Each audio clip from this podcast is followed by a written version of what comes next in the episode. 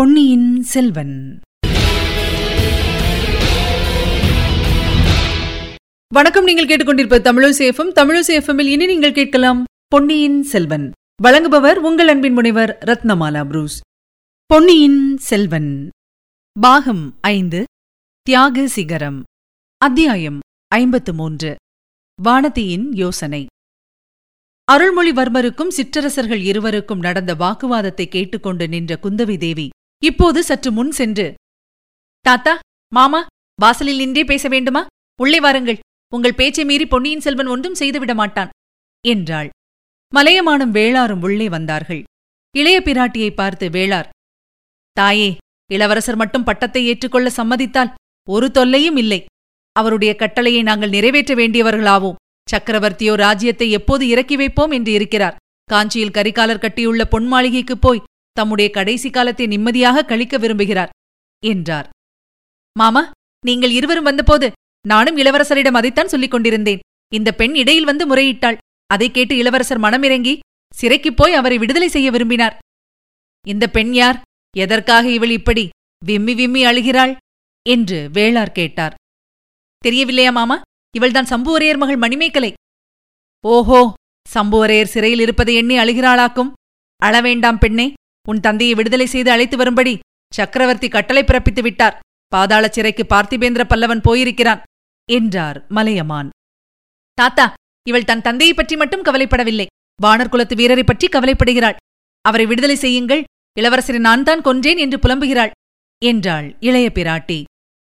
ஓஹோ அப்படி இவள் சொல்லுவதாயிருந்தால் இவளையும் வேண்டுமானால் பாதாள சிறையில் கொண்டு போய் அடைத்து விடுவோம். வல்லத்து இளவரசனை விடுவிக்க முடியாது என்றார் பெரிய வேளார். மணிமேகலை விம்மிக் கொண்டே குந்தவையை பார்த்து அதுதான் நான் கோருவதும் இளவரசி. என்னையும் அவர் இருக்கும் இடத்தில் கொண்டு போய் அடைக்க சொல்லுங்கள் என்றாள்.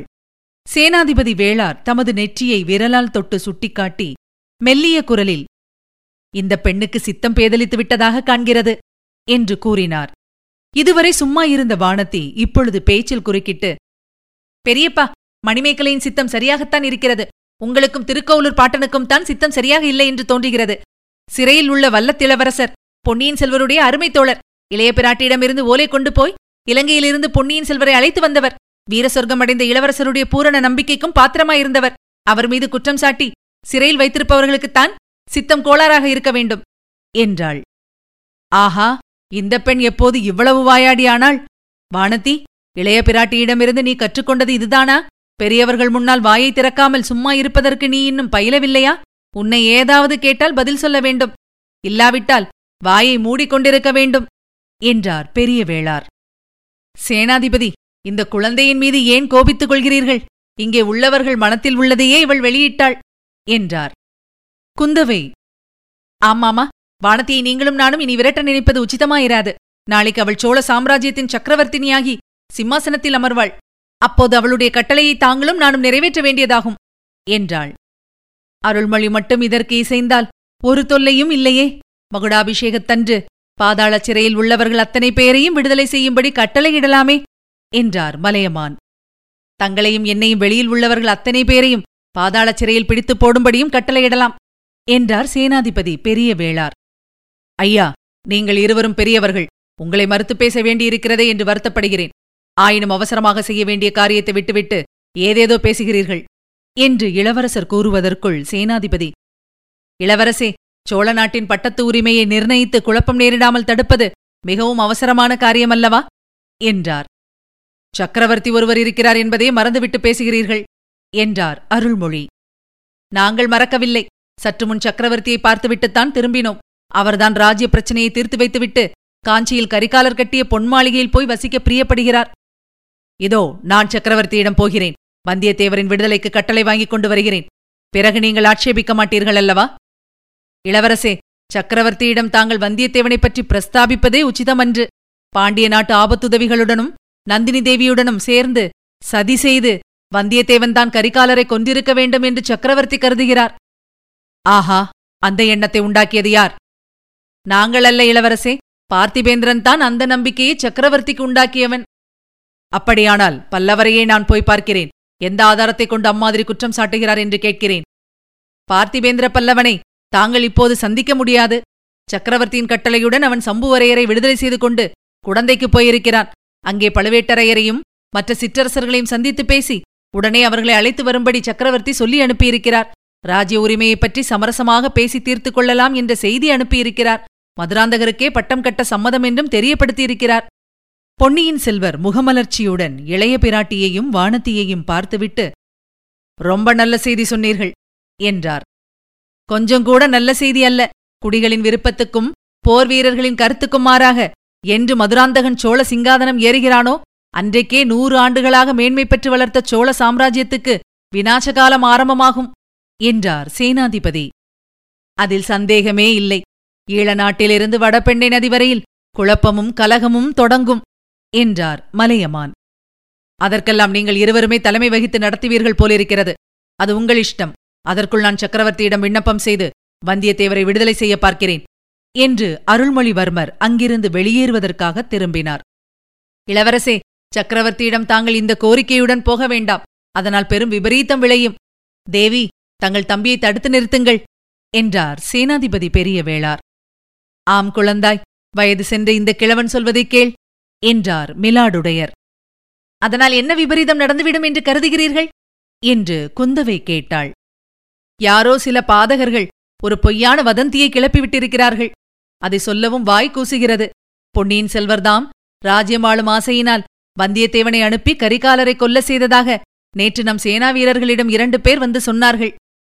தெய்வமே இது என்ன பயங்கரமான அபவாதம்? என்றாள் இளைய பிராட்டி குந்தவை. அந்த இருவரையும் நம் வீரர்கள் என்ன செய்தார்கள் தெரியுமா? வடவாற்று வெள்ளத்தில் அமுக்கி அமுக்கி எடுத்துக் கொண்டிருந்தார்கள். நான் தற்செயலாக அங்கே போய் அவர்களை காப்பாற்றினேன். பொன்னியின் செல்வர் குறுக்கிட்டு இவ்வளவு கொடூரமான அபவாதத்தை சோழ நாட்டில் யாரும் நம்பப் நம் வீரர்களின் செய்கையிலிருந்தே தெரியவில்லையா? என்றார். இன்றைக்கு நம்ப மாட்டார்கள் இளவரசே. மக்களுடைய இயல்பு தங்களுக்கு தெரியாது.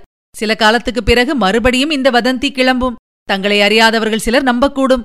அந்நிய நாடுகளில் ராஜ்யத்துக்காக உறவினர்கள் ஒருவரை ஒருவர் கொன்று கொள்வது சர்வசாதாரணமாயிருக்கிறது. ஈழநாட்டு ராஜவம்சத்தின் சரித்திரம் தங்களுக்கு தெரியுமே?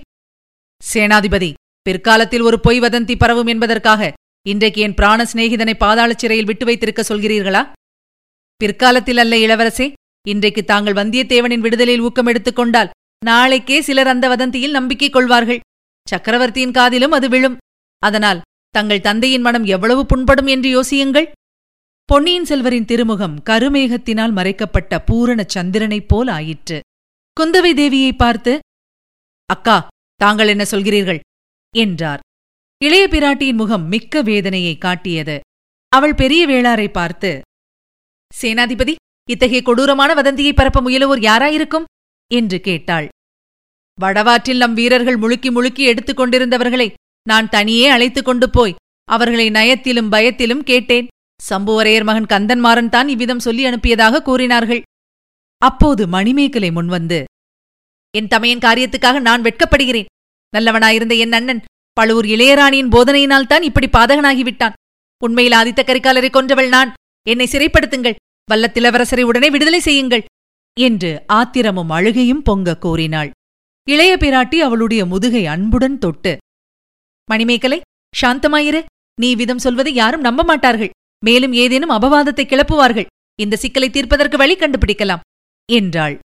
பிறகு சேனாதிபதியை பார்த்து ஐயா தங்களுடைய புத்திமதியை நானும் என் சகோதரனும் ஒப்புக்கொள்கிறோம். இப்போது வல்லத்திலவரசரை விடுதலை செய்ய முயல்வதால் வீண் வதந்திகள் ஏற்பட இடமுண்டு என்பது உண்மைதான்.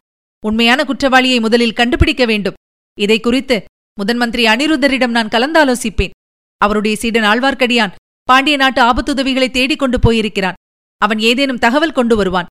பெரிய பழுவேட்டரையரும் பழுவூர் இளையராணியும் என்ன ஆனார்கள் என்று தெரியவில்லை. அவர்கள் கண்டுபிடிக்கப்பட்டாலும் உண்மை வெளியாகலாம்.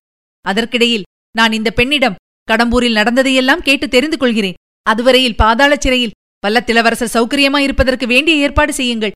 அவர் இந்த பயங்கரமான கொலை குற்றத்தை செய்யவில்லை என்பது நிச்சயம் என்றாள். இச்சமயத்தில் எனக்கு ஒரு யோசனை தோன்றுகிறது அக்கா என்றாள் கொடும்பாளூர் இளவரசி. சொல்வானதி என்றாள் குந்தவை. முன்னொரு தடவை நாம் இருவரும் பாதாள சிறைக்கு போய்விட்டு வந்தோமே. நினைவிருக்கிறதா? அதுபோல் நாம் எல்லாருமாக இன்றைக்கு போய் பார்த்துவிட்டு வருவோம். கடம்பூர் இளவரசியையும் அழைத்துப் போவோம். என்றாள் வானதி. குந்தவை பெரிய வேளாரை பார்த்து சேனாதிபதி தங்கள் குமாரியின் யோசனையைப் பற்றி என்ன சொல்லுகிறீர்கள்? என்று கேட்டாள். என் குமாரியும் புத்திசாலித்தனமாக பேசக்கூடும் என்று தெரிகிறது. கரிகாலர் இறந்த அன்றிரவு அதே இடத்தில் அவருடன் இருந்தவன் வல்லத்திளவரசன் அவனிடம் விசாரித்தாலும் உண்மை புலப்படலாம். என்றார் சேனாதிபதி பெரிய வேளார் உடனேயே எல்லாரும் பாதாளச் சிறைக்கு சென்றார்கள். சின்ன பழுவேட்டரையர் கோட்டையை விட்டு போவதற்கு முன்னாலேயே தங்க நாணயங்கள் அச்சிடும் வேலையை நிறுத்திவிட்டார். ஆகையால் நாணயத் தொழிற்சாலை வெறுமையாக இருந்தது. காவற்காரர்களும் சிலர்தான் இறந்தார்கள். புலிகள் அடைத்து வைக்கப்பட்டிருந்த இடத்தை தாண்டி சுரங்க வழியில் பிரவேசித்துச் சென்று வல்லத்திளவரசன் வந்தியத்தேவன் அடைக்கப்பட்டிருந்த அறையை அடைந்தார்கள். ஆனால் அங்கே வந்தியத்தேவனை அவர்கள் காணவில்லை. அவனுடைய அறையில் சுவரில் மாட்டியிருந்த வளையங்களில் சங்கிலியால் பிணைக்கப்பட்டிருந்த வைத்தியர் மகன் பினாகபாணியை கண்டார்கள். அவன் இவர்களைக் கண்டதும் ஐயோ ஐயோ என்னை விடுதலை செய்யுங்கள் விடுதலை செய்யுங்கள் என்று பரிதாபமாக அலறினான். இதுவரை நீங்கள் கேட்டது பொன்னியின் செல்வன். வழங்கியவர் உங்கள் அன்பின் முனைவர் ரத்னமாலா புரூஸ். மீண்டும் அடுத்த அத்தியாயத்தில் சந்திக்கலாம். இணைந்திருங்கள் மகிழ்ந்திருங்கள்.